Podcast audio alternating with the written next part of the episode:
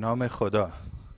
با عرض سلام عرض ادب و احترام خدمت شما خانم ها آقایون. امیدوارم که حالتون خوب باشه و امروز جلسه خوبی رو همراه هم داشته باشیم. موضوعی که قرار هست در موردش من امروز صحبت بکنم در زمینه مروری بر ضرورت و استانداردهای اسیدهای آمینه و نقش اونها در صنعت دام و تویور ایران هست. سخنرانی امروز در قالب دو محور کلی طراحی شده. در محور اول در مورد نقش و ضرورت اسیدهای آمینه صحبت خواهیم کرد و در محور دوم یک بررسی مقایسه ای خواهیم داشت از صنعت تغذیه دام و طیور از نقطه نظر مصرف اسیدهای آمینه. در انتهای صحبت هم جنبندی خواهیم داشت و پرسش و بحثی اگر هست در خدمتتون خواهم بود. اهمیت بررسی این موضوع از سه تا دیدگاه در واقع مد نظر ما بوده. اولیش این هست که ما اگر یک نگاه نگاه درست و یک تحلیل تحلیل دقیق در مورد ضروریات پرورش و دام و تویور داشته باشیم این باعث میشه که یک تقاضای منطقی و یک بهبود فنی در عملکرد صنعت رو شاهد باشیم.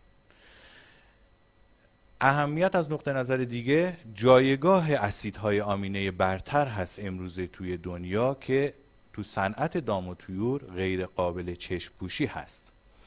و سومین مورد در مورد اهمیت موضوع این هست که یک چشمانداز خیلی روشنی در ارتباط با تغذیه پروتئین و اسیدهای آمینه در صنعت خوراک دام و تویور وجود داره که ما در واقع اینها رو به این دلیل در واقع به این سه دلیل این موضوع رو مهم دونستیم که امروز تو این جلسه با هم صحبت داشته باشیم. بر اساس اون اهمیت موضوع سه هدف کلی رو ما در این ارائه دنبال می‌کنیم. هدف اولمون بررسی ضرورت اسیدهای آمینه و نقش اونها در پرورش تویور و دام هست. هدف دوم مقایسه جایگاه اسیدهای آمینه در صنعت دام و تویور یه نگاهی داریم به ایران و به دنیا که ببینیم در واقع چه شرایطی رو داریم. و هدف سوم تحلیل شرایط فعلی برای داشتن یک نگاه دقیقتر به آینده هست.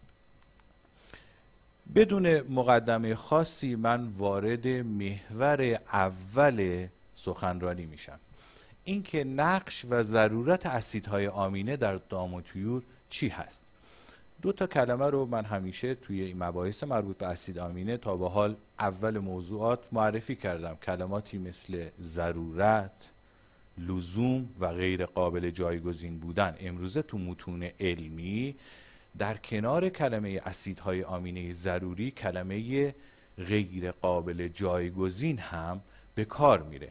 یعنی اینکه اسیدهای آمینه نه تنها ضروری هستند نه تنها لازم هستند بلکه غیر قابل جایگزین هم هستند این نکته ای هست که از ابتدا باید در بحث ضروریت توجه داشته باشیم.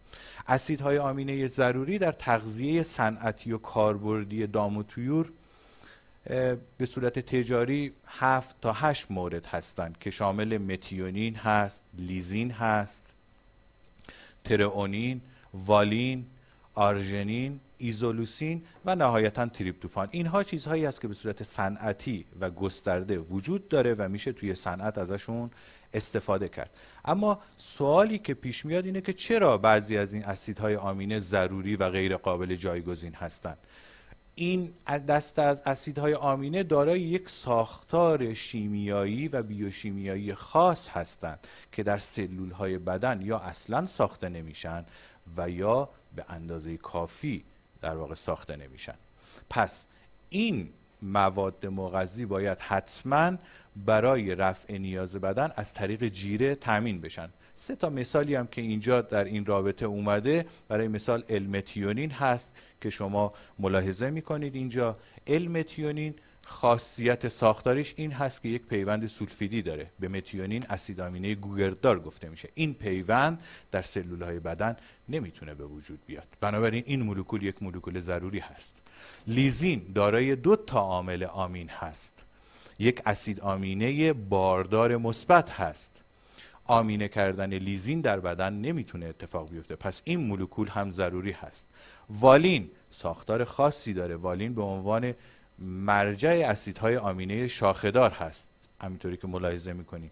این شاخدار بودن نمی‌تونه در بدن تولید بشه. آنزیمی برای سنتز این اسید آمینه وجود نداره. بنابراین این اسید آمینه هم ضروری هست. و در مورد آرژنین آرژنین جالبیش این است که چهار گروه آمینی داره. اسید آمینه باردار هست باردار مثبت و اسید آمینه قلیایی یا اسید آمینه بازی بهش گفته میشه. البته در مورد آرژنین این هست که توی بدن مقداری ساخته میشه اما مقدارش به اندازه کافی و رفع نیاز پرنده و دام و تویور نیست. خب فواید استفاده از اسیدهای آمینه توی جیره ها برای تغذیه دام و تویور رو خلاصه کردم اینجا چند موردشو.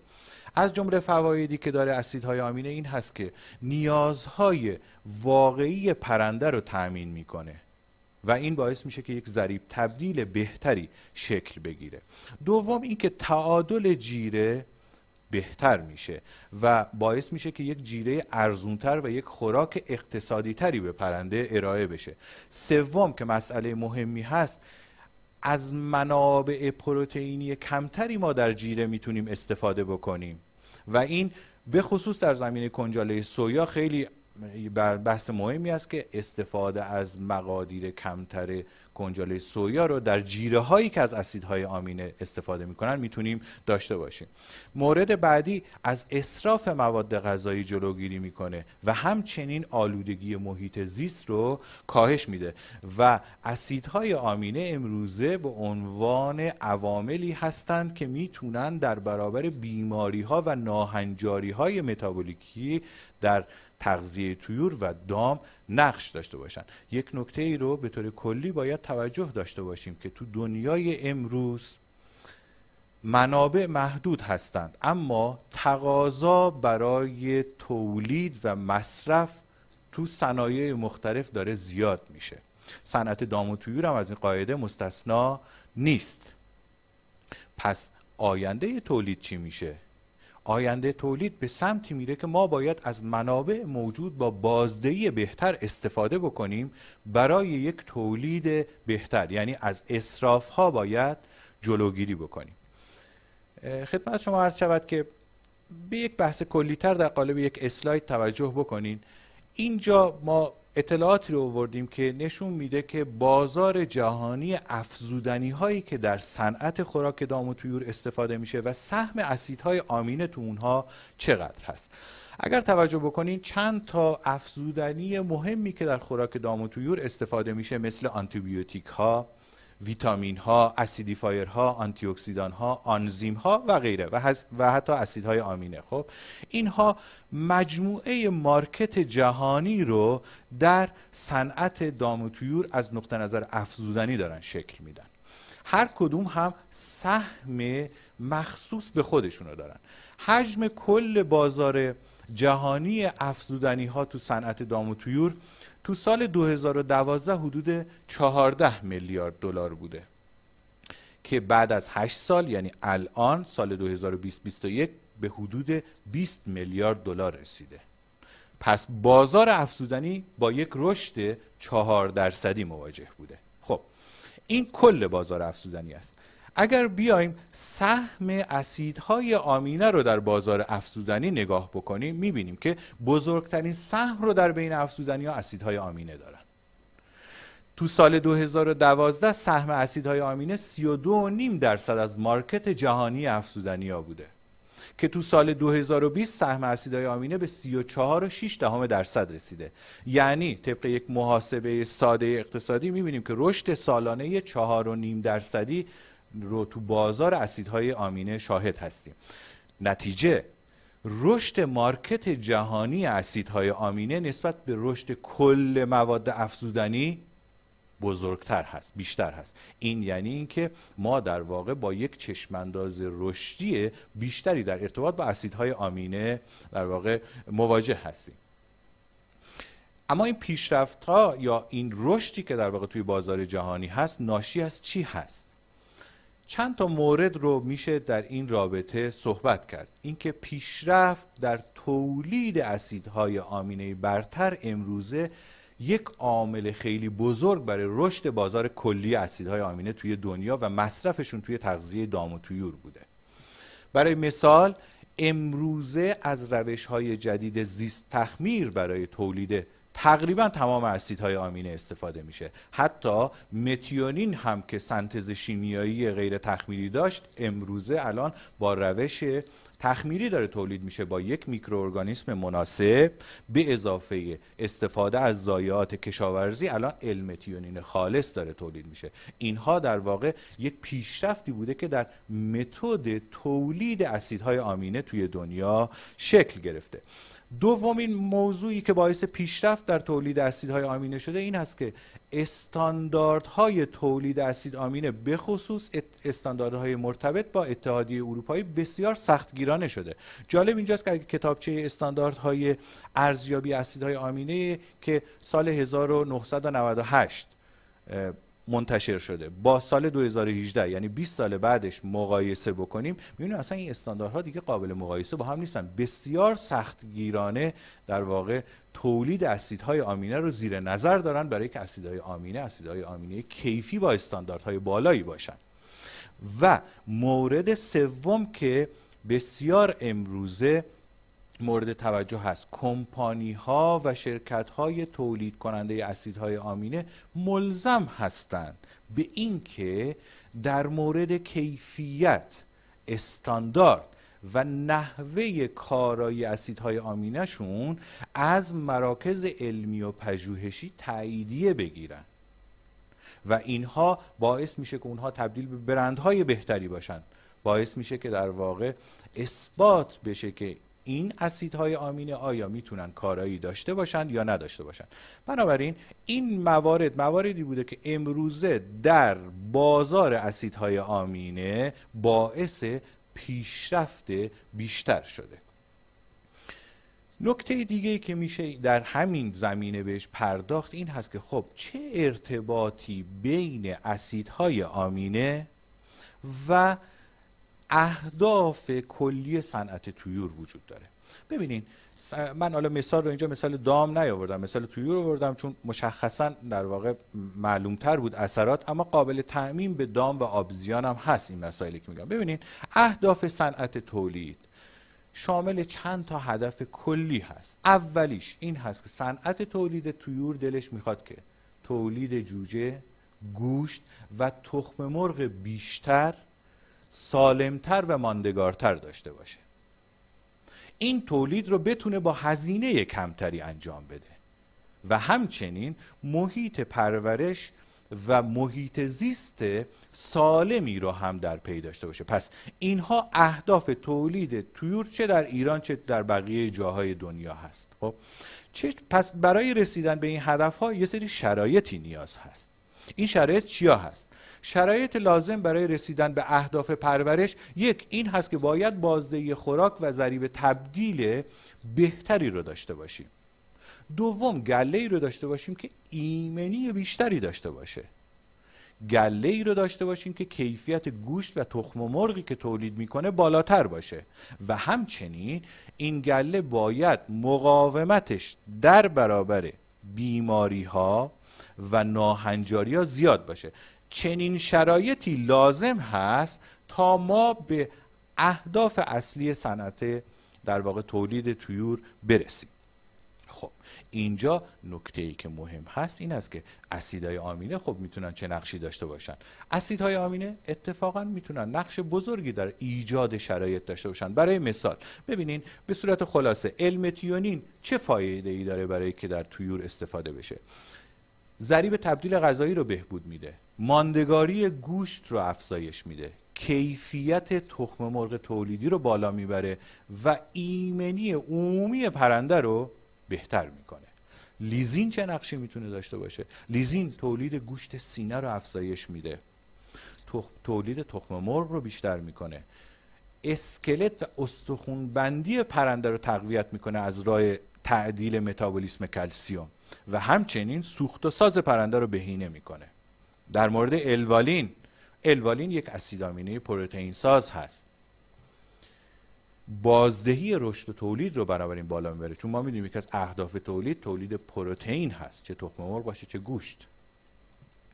و همچنین دفع نیتروژن و آمونیاک رو کم می‌کنه. آرژنین چه مزایایی می‌تونه داشته باشه؟ ایمنی گله رو بیشتر می‌کنه. مقاومت در برابر بیماری رو بنابراین بیشتر می‌کنه. و همچنین کمک می‌کنه به پرنده که پاسخ بهتری رو به دارو و درمان بده. بنابراین هزینه های درمان رو کم می‌کنه. به چند تا نکته توجه بکنید. چند تا کلمه کلیدی در زمینه اسیدهای آمینه وجود داشت. ضریب تبدیل بهتر. تقویت استخوانبندی تقویت سیستم ایمنی پروتئین سازی بیشتر. اینها کارهایی است که اسیدهای آمینه انجام میدن. همینها در واقع شرایط لازم رو برای رسیدن به اهداف تولید چیکار می‌کنن؟ ایجاد می‌کنن. یک مثالی رو در انتهای این محور اصلی صحبتمون می‌بینیم. اینجا مثالی رو از تعداد اسیدهای آمینه موجود و پیشرفت هایی که در زمینه عملکرد تویور فقط تو 20 سال گذشته از سال 2000 تا کنون اتفاق افتاده رو شاهد هستیم. ببینید در اینجا ما در سال 2000 به صورت گسترده و عام دو تا اسید آمینه رو داشتیم که توی بازار وجود داشته. فقط لیزین و متیونین. سال 2009 این اسیدهای آمینه به چهار تا رسیدن یعنی لیزین، متیونین، ترئونین و والین. و سال 2020 الان 5 تا اسید آمینه تو صنعت تویور داره استفاده میشه.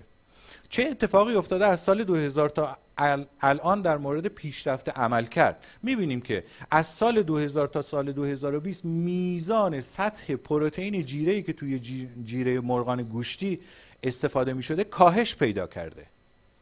اما سال 2000 زمان رسیدن به وزن بازار برای جوجه گوشتی 42 روز بوده یعنی برای رسیدن به 2200 گرم. تو سال 2009 ما به 38 روز رسیدیم و سال 2020 که الان باشه جوجه های گوشتی بعد از حدود 35 یا 36 روز به وزن 2 کیلو و 200 گرم می‌رسن. بنابراین پرندگانی که از جیره های مکمل شده با اسیدهای آمینه بیشتری استفاده کرده بودند طول دوره پرورش کم کوتاهتری داشتند از منابع پروتئینی به خصوص کنجاله سویای کمتری استفاده کرده بودند. بنابراین بازدهی اقتصادی و منابع انسانی بهتری رو داشتن برای تولید یک واحد گوشت. این اتفاقی بوده که فقط توی 20 سال گذشته این پیشرفت ها اتفاق افتاده. پس از این نقطه نظر تا اینجای کار ما می‌دونیم که اسیدهای آمینه ضرورت دارن. بحث بازار و بازارگانیش به کنار که اهمیت داره. روی عملکرد و پیشرفت صنعت تویور هم تو 20 سال گذشته نقش خیلی بزرگی داشتن و سهم بالایی داشتن.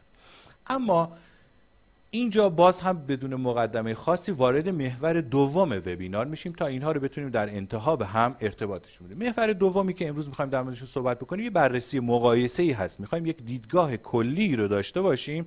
از نقطه نظر اینکه صنعت دام و تویور از نظر اسیدهای آمینه در چه جایگاهی قرار داره؟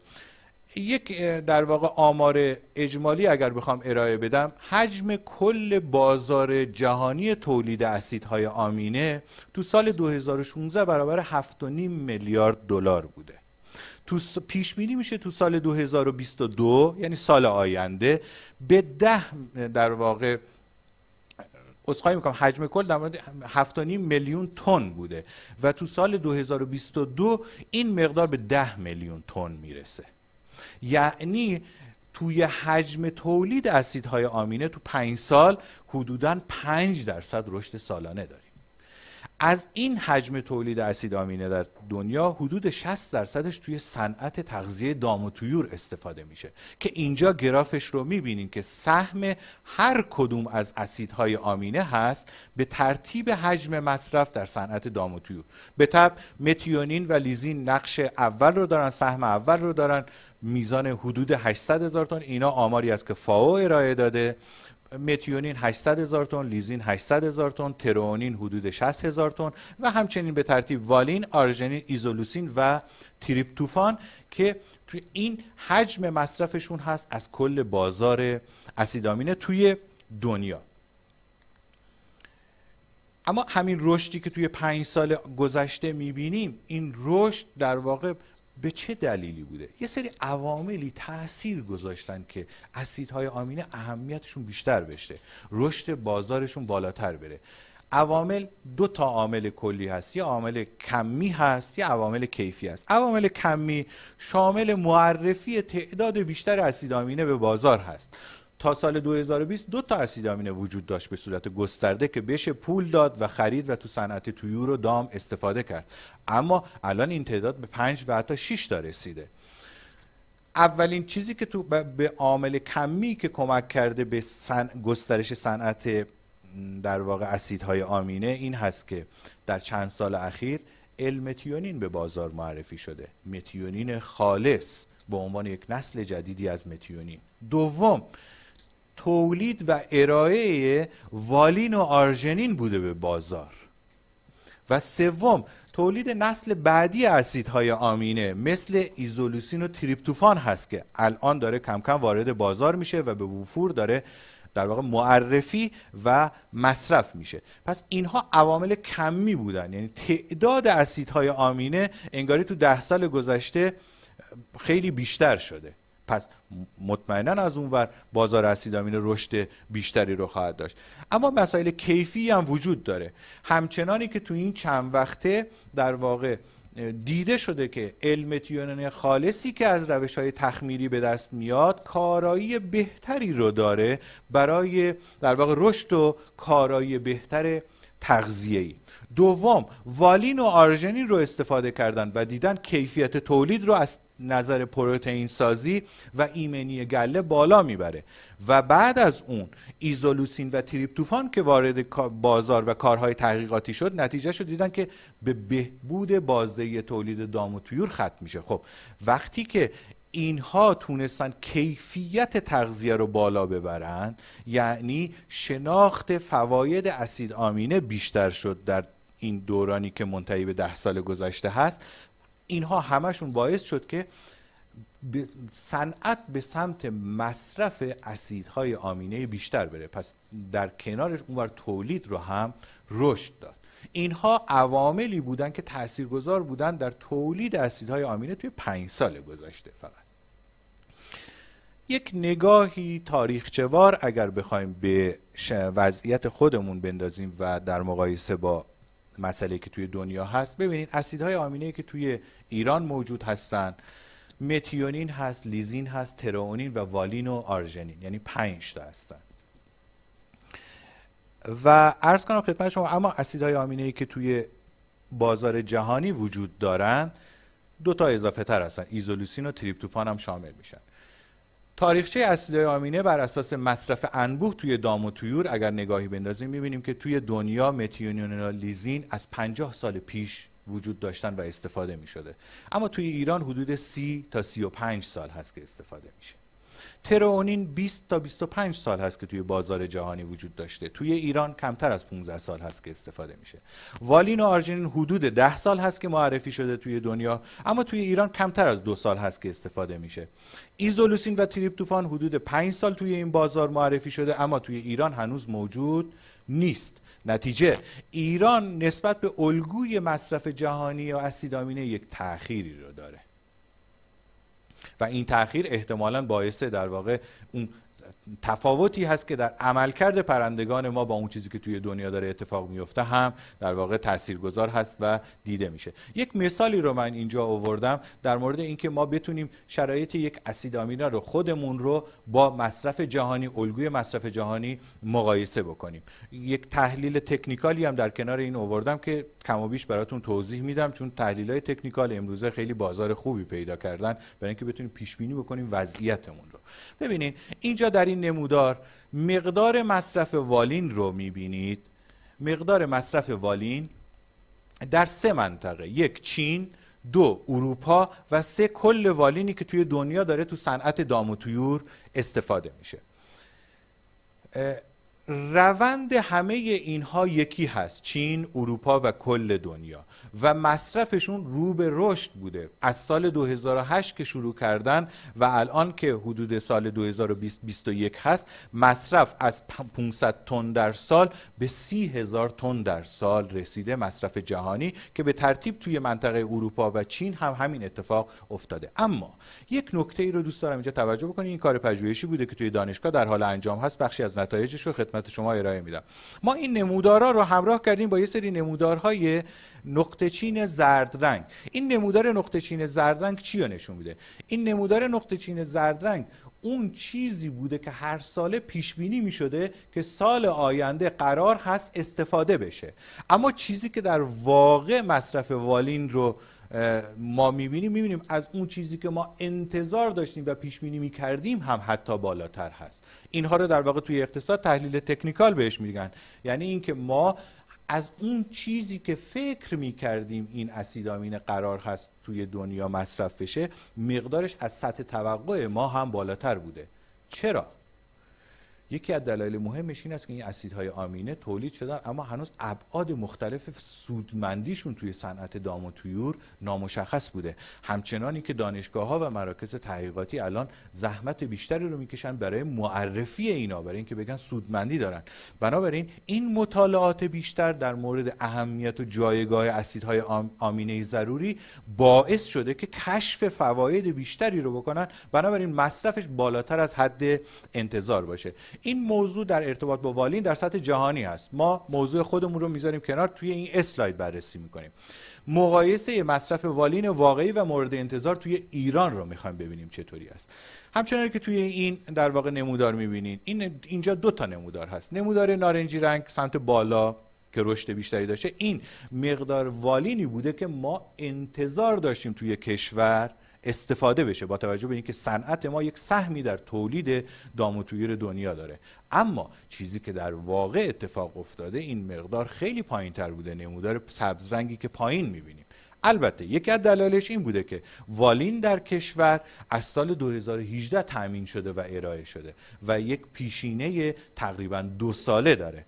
توی این دو سال رشدش خوب بوده اما یک اختلاف الگوی مصرف بزرگی وجود داره که این در واقع نشون دهنده پتانسیلی هست که این اسید آمینه برای مصرف بیشتر داره. پس اینجا جایگاه خودمون رو در مقایسه با جایگاه جهانی یک اسید آمینه خاص می‌بینیم. این الگو تقریبا برای آرژنین هم همین هست در مورد ایزولوسین و تریپتوفان چون هنوز وارد نشده و ما نمی‌دونیم در کشور وجود داره یا نه هنوز مصرفش صفر هست. پس بنابراین ما این والینی که سال 2018 معرفی شد تو این دو ساله یک رشدی رو داشته اما هنوز هم اختلاف با الگوی مصرف جهانی داره.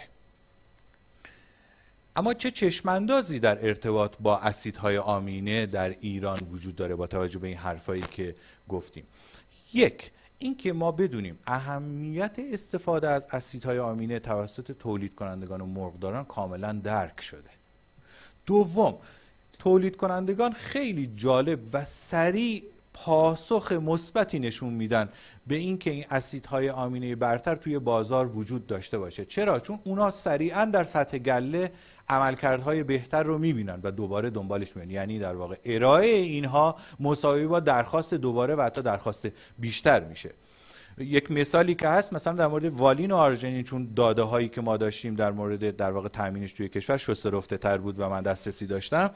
ما دیدیم که بعد از اینکه آرژنین فقط یک ساله که توی بازار ایران وجود داره اما مصرفش خیلی خوب رشد داشته. هرچند که با اون الگویی که باید تفاوت داره اما مرغدار پاسخ مثبتی به اینها نشون داده. چشم انداز آینده چیه؟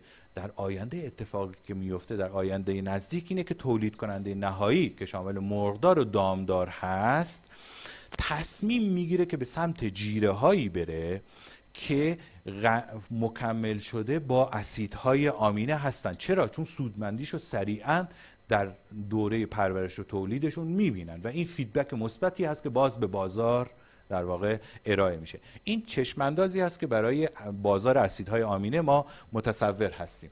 اما یه سری نکاتی رو هم توجه بکنیم در رابطه با همین چشماندازی که گفتیم. یکی بحث من تامین اسید آمینه رو وقتی که میگم ما منظورمون از در واقع تأمین نیاز اسید آمینه توی صنعت چیه؟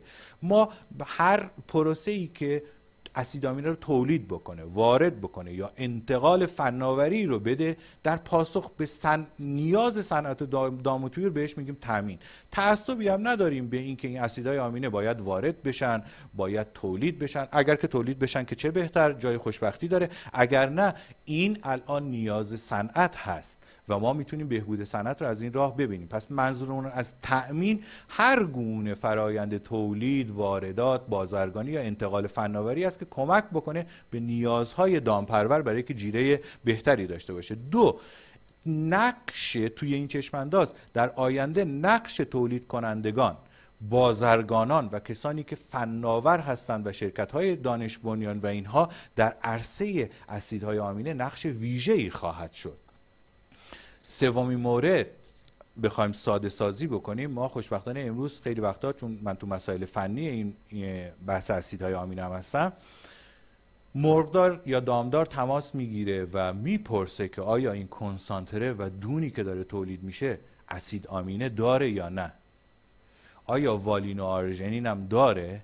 این یعنی اینکه در واقع توی همین دو سال گذشته هم یک نگاه درستی توی این کوتاه مدت ایجاد شده چرا؟ چون مرغدار فواید اون رو در پرورش تویورش و دامدار در پرورش دامش داره می‌بینه و این سوال رو می‌پرسه. خب حالا نقش وظیفه زنجیره تأمین چی هست؟ این هست که باید یک پاسخ درستی رو داشته باشه و پاسخ با کیفیتی رو داشته باشه به درخواست های بجایی که تولید کنندگان در رابطه با اسیدهای آمینه ازشون دارن. در واقع اینا نکاتی بود که لازم دونستم در ادامه اون بحث چشمانداز در ارتباط با اسیدهای آمینه بگم. اما یک سری ملاحظاتی هم وجود داره در مورد بازار اسید آمینه توی ایران. اولین مورد این هست که اسیدهای آمینه فعلا همشون تقریبا وارداتی هستند پس هر گونه مسئله ای که بتونه بازرگانی و واردات اونا رو تحت تاثیر قرار بده یک مسئله را برای تأمین اونا توی کشور به وجود میاره. دومین موضوعی که ملاحظه ای که مربوط به اسیدهای آمینه توی ایران هست این است که فرایند تامین اسیدهای آمینه درگیر موارد ارزی هست موارد بازرگانی موارد حقوق بین الملل هست که اینها هم خود شما می‌دونید که تحت تاثیر خیلی از عوامل دیگر قرار خواهد گرفت و در نهایت چی میشه؟ این وسط مرغدار و تولید کننده است که بدون اسید آمینه یا قلم مهم غذاییش میمونه. سومین مسئله در واقع تاثیرپذیری خیلی زیاد صنعت تغذیه دام و طیور از سیاست های مربوط به ثبت و تأمین کالا هست. مسئله بعدی عدم ارتباط مناسب دانشگاه و صنعت برای استفاده از سناریوها و برنامه های درست و صحیح تغذیه‌ای پروتئین و اسید آمین است که این مسئله رو کم و بیش در حال حل هست. اما این این یکی از ملاحظه است که توی ایران ما خیلی خیلی باهاش مواجه هستیم. و مسئله بعدی ملاحظه ای که در مورد اسیدهای آمینه توی ایران هست اینه که همخانی کمی بین الگوی ثبت و سفارش و تامین کالا در واقع توی کشور تو مقایسه در مقایسه با کشورهای دیگری که وارد کننده این اسیدهای آمینه هستند وجود داره. این عدم همخانی باعث شده که ما یک مقداری از نظر الگوی مصرف اسیدهای آمینه با تأخیر مواجه باشیم نسبت به اون چیزی که انتظار داریم. عرض خدمت شما که جنبندی این موضوعاتی که در رابطه باهاش من امروز صحبت کردم رو در قالب چند جمله بخوام خدمتتون ارائه بدم. این هست که یک نیازمندی و لزوم تغذیه اسیدهای آمینه امروزه چه در منابع علمی و چه تو فارم ها و مزارع پرورش دام اثبات شده و اینا قابل قبول قرار گرفته. فرم بهتر و بهینه ال اسیدهای آمینه توی تولید دام و تویور نقششون اثبات شده است. چه در زمینه ایمنی چه در زمینه بازدهی تولید و چه در زمینه رشد و بازدهی اقتصادی. نقش اینها نقش مهمی هست. الان ما در ایران پنج تا اسید آمینه رو داریم که تأمین میشه توسط در واقع همکارانی که در صنعت مشغول به کار هستن. این پنج تا اسید آمینه متیونین هست لیزین هست ترونین هست والین و آرژنینه. اما خیلی تلاش های بیشتری باید شکل بگیره تا انواع دیگر اسیدهای آمینه هم در جهت رفع نیازهای صنعت دام و تویور در واقع انجام بشه. چرا که ما گفتیم فاصله داریم با اون چیزی که داره توی تولید بهینه انجام میشه از نظر مصرف اسیدهای آمینه. دیگر در واقع مسئله این هست که ما می‌تونیم با کاهش پیچیدگی های زنجیره تأمین کالا اون فاصله موجودی که بین الگوی ایران و الگوی جهانی از نقطه نظر اسیدهای آمینه وجود داره رو در واقع این اختلاف رو کمش بکنیم. به خصوص این اختلاف در مورد اسیدهای آمینه نسل جدیدتر مثل والین آرژنین و در آینده ایزولوسین و تریپتوفان اینا کاملا قابل جبران هست. اگر مبانی تأمین اینها در واقع بهتر بشه و پیچیدگی تأمینشون کمتر بشه. باز هم تاکید می‌کنم که ما منظورمون از تأمین فقط واردات و یا فقط تولید و یا فقط فناوری نیست ولی مجموعه اینها هست که ما بتونیم اون نیاز بزرگی که توی جامعه در ارتباط با اسیدهای آمینه وجود داره رو در واقع رفعش بکنیم. در پایان سپاسگزاری می‌کنم از شما. امیدوارم که مفید بوده باشه براتون. طبق تجربیات قبلی سعی کردم که این دفعه سخنرانی کوتاهتر باشه. اگر بحث یا پرسشی هست در خدمتتون هستم. همچنین از همکاران عزیزی که حامی ارائه و پخش این وبینار بودن و منو همراهی کردن هم سپاسگزاری می‌کنم. اگر پرسشی و بحثی هست من در خدمت شما خواهم بود. آه خیلی ممنون.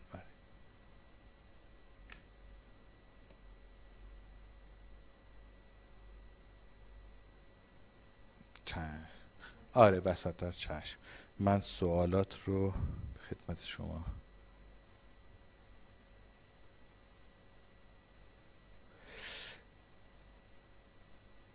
بله.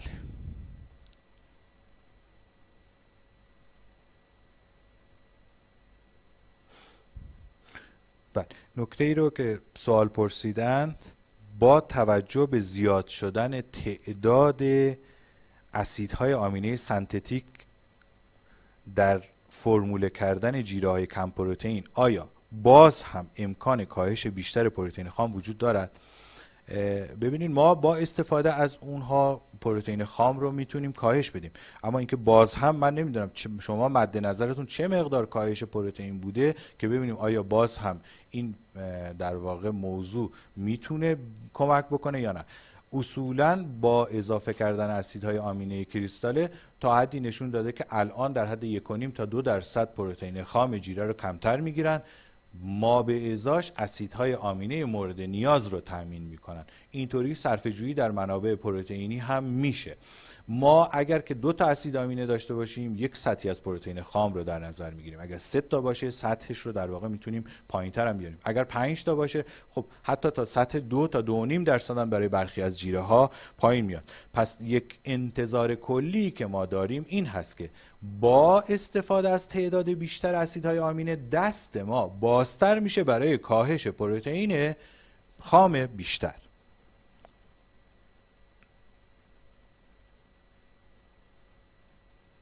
سوال بعدی که پرسیدن فرمودن که امروزه در کشور ادعا می شود از process یا فراوری پودر پر امکان تولید اسید آمینه وجود دارد. آیا این امکان وجود دارد؟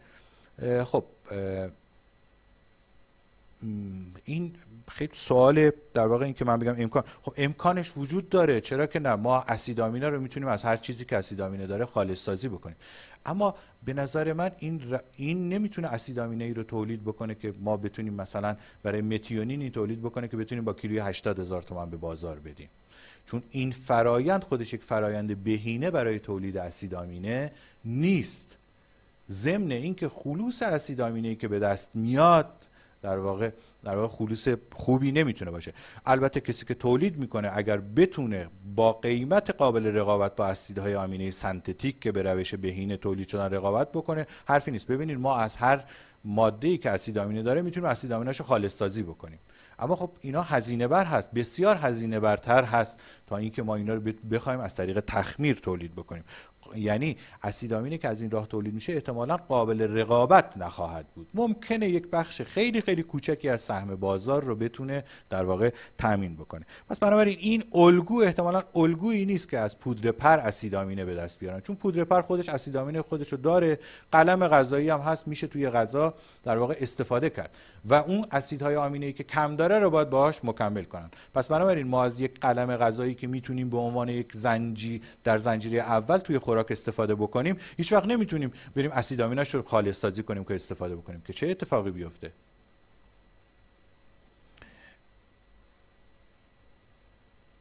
سوال بعدی.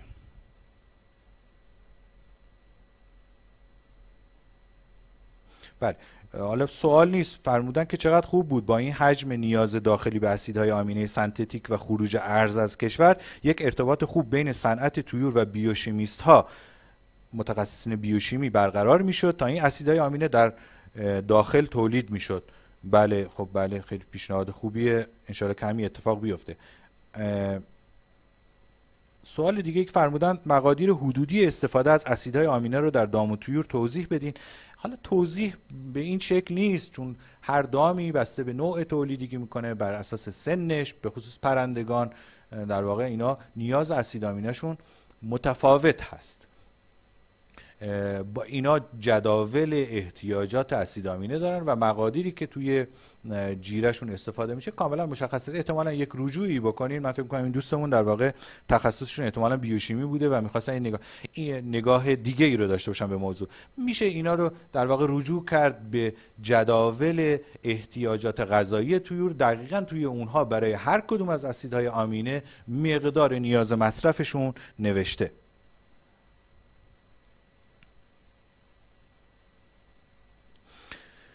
بله بعد حالا اظهار لطفا رو من دیگه ازش می‌گذارم خیلی ممنونم.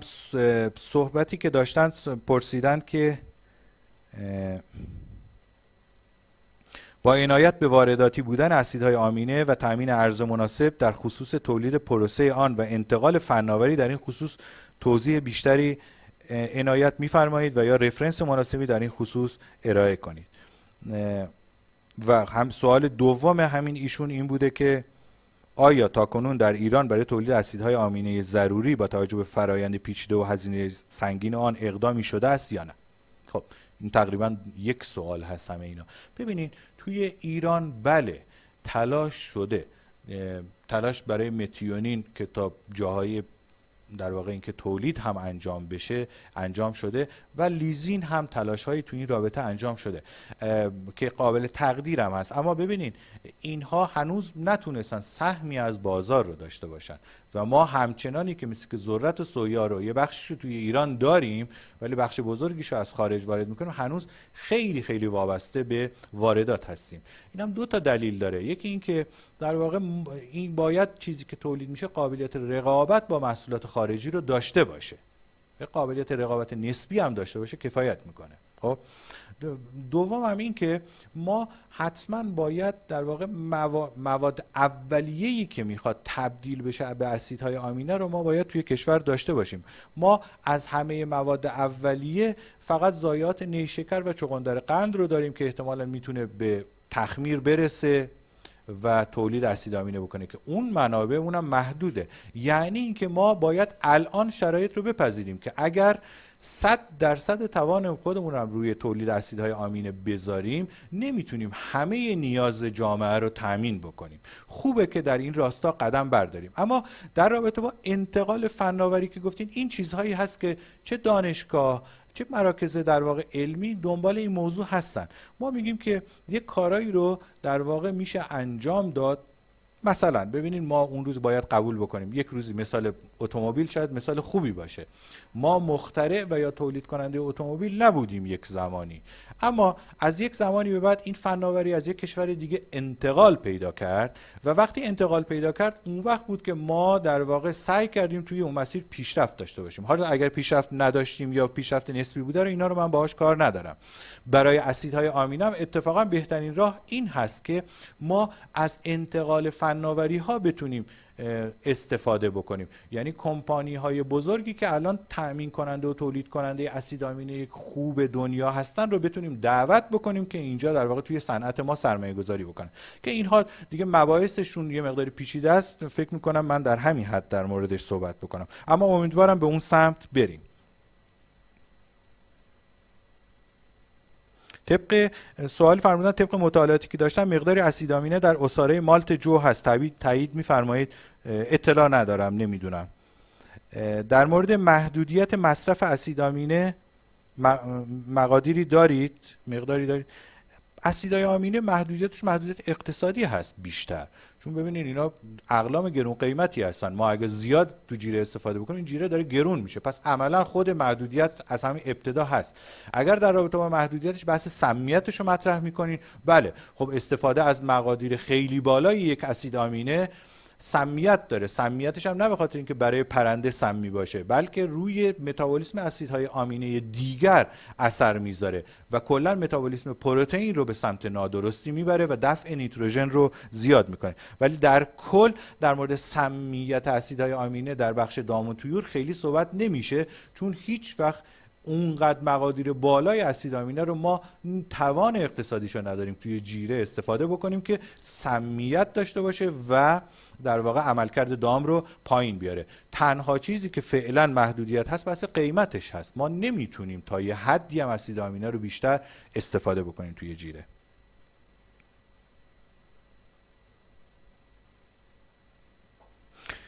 سوال خوبی رو فرمودن آیا تفاوتی بین اسیدهای آمینه موجود در بازار با توجه به برندهای تجاری متفاوتی که داریم وجود داره؟ بله بله.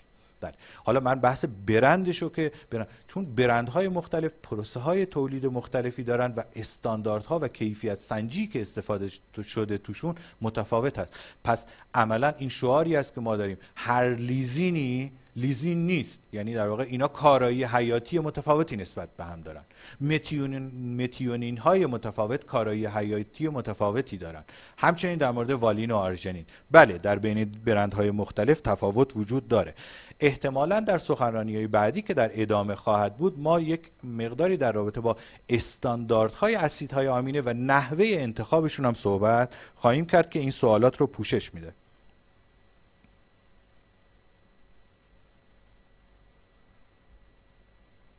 سوال فرمودن که استفاده از اسیدهای آمینه در نشخار کنندگان توجیه اقتصادی داره؟ اگر داره با توجه به محیط شکمبه این نیاز چگونه می شود برطرف کرد؟ حالا من در زمینه تغذیه نشخار کنندگان کنندگان اطلاعاتم محدوده اما اسیدهای آمینه به خصوص اسیدهای آمینه حفاظت شده کپسوله شده برای اینکه مقدار پروتئین عبوری رو از شکمبه تو تغذیه نشخار کنندگان مقدار پروتئین عبوری رو بیشتر بکنن از اونها داره توی صنعت استفاده میشه و حتما مفید فایده هست. وقتی که این اسیدهای آمینه protect شده باشن حفاظت شده باشن از دسترس میکروارگانیسم های محیط شکمبه در امون میمونن و پروتئین عبوری رو در واقع اضافه می‌کنن.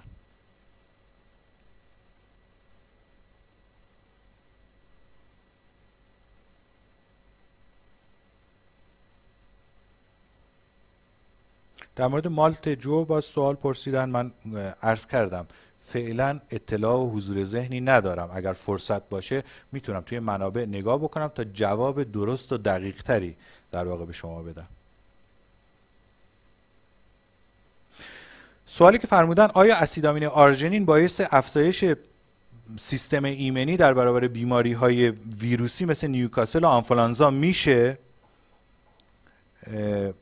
ببینید. ما یک بحثی داریم به عنوان بحث ایمنی عمومی در تویور این ایمنی عمومی هر چقدر که سطحش بالاتر باشه پرنده رو مقاومتر می‌کنه به ابتلا به بیماری ها این بیماری ها چه ویروسی باشه چه ناهنجاری های متابولیکی باشه فرقی نمی‌کنه. بله تاثیرگذار هست. در برای این من خدمت شما عرض شود برای که خلاصه بکنم توی اسلاید آخری که الان پشت سر من هست بعد از این اسلاید من یه سری منابعی رو آوردم در زمین آرژنین رفرنس در واقع خدمت شما عرض شود که این رفرنس در واقع که فکر می‌کنم پنجمی باشه مقالش هم به صورت رایگان هست توی اینترنت. این همه اثراتی که در ارتباط با بحث بیماری و آرژنین هست رو بررسی کرده و در واقع این این مسائل رو هم توش نوشته. می‌تونید رجوع بکنید تاثیرات مثبتی که تونسته آرژنین بذاره. حتی بعضی جاها به صورت عدد و رقم دلاری هم آورده که چه سودمندی هایی داشته.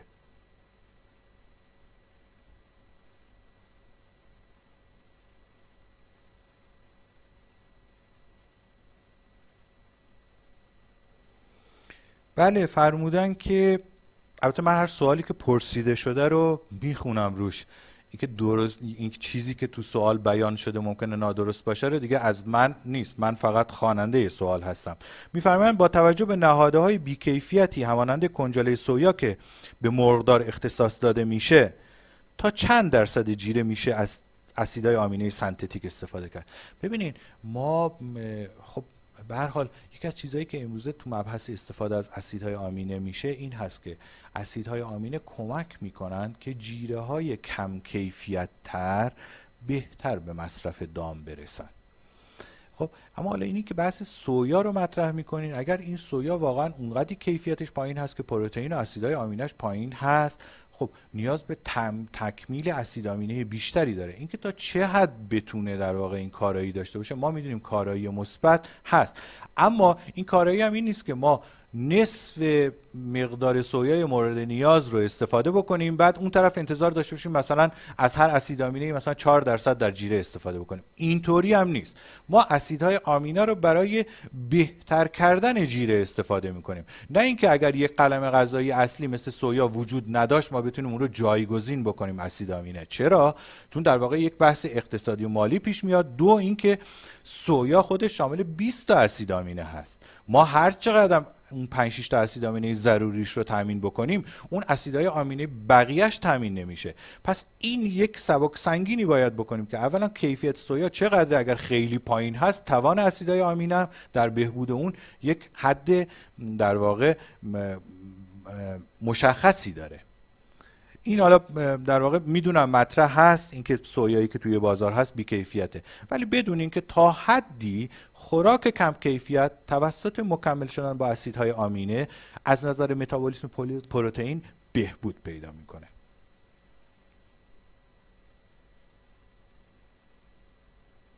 خب حالا اینجا سوالات چون زیاده. من مجبورم بعضی از سوالاتی که در یک زمینه است رو دیگه نمی‌خونم واقعیت. هم مباحثی که دوباره در مورد آرژنین و اینا گفته شده. میفرمایند reference مناسب برای استانداردهای اسیدهای آمینه. بله. می‌تونم reference ی رو معرفی بکنم. یعنی ایمیل بزنیم من اصلا براتون بفرستم. چون استانداردهای اینا یک استانداردهای مشخصی هست. معمولا همون استانداردها توی کاتالوگ های کمپانی های معتبر هم در واقع هست. اینها رو چشم هست. reference هاشو اگر ایمیل بزنیم من ارسال می‌کنم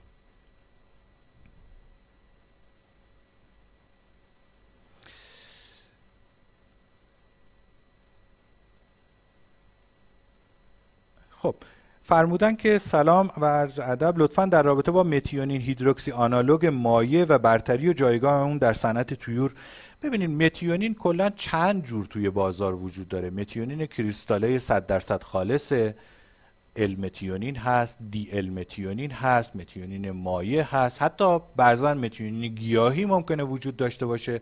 و یا یک سری از هیدروکسی آنالوگ های متیونین هستن که می‌تونن تبدیل به متیونین بشن توی بدن.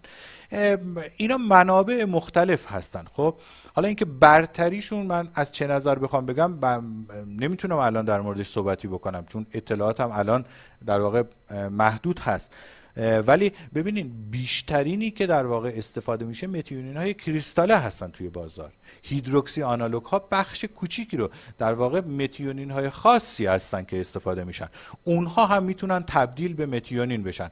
اگر بحث قیمتش باشه البته بدونین که هیدروکسی آنالوگ ها معادل 100 درصد متیونین نیستن. معادل متیونین پایینتری هستن که توی جیره نویسی باید در واقع در نظر گرفته بشه. اما اونها هم منابع خوبی از متیونین هستن توی بازار وجود داره. باید تو فرمول نویسی البته توجه بشه که این متیونین ها 100 درصد خالص نیستن. میزان متیونینشون پایینتر پس مقدار بیشتری به هیدروکسی آنالوگ متیونین نیاز داریم تا یک واحد متیونین تأمین بشه.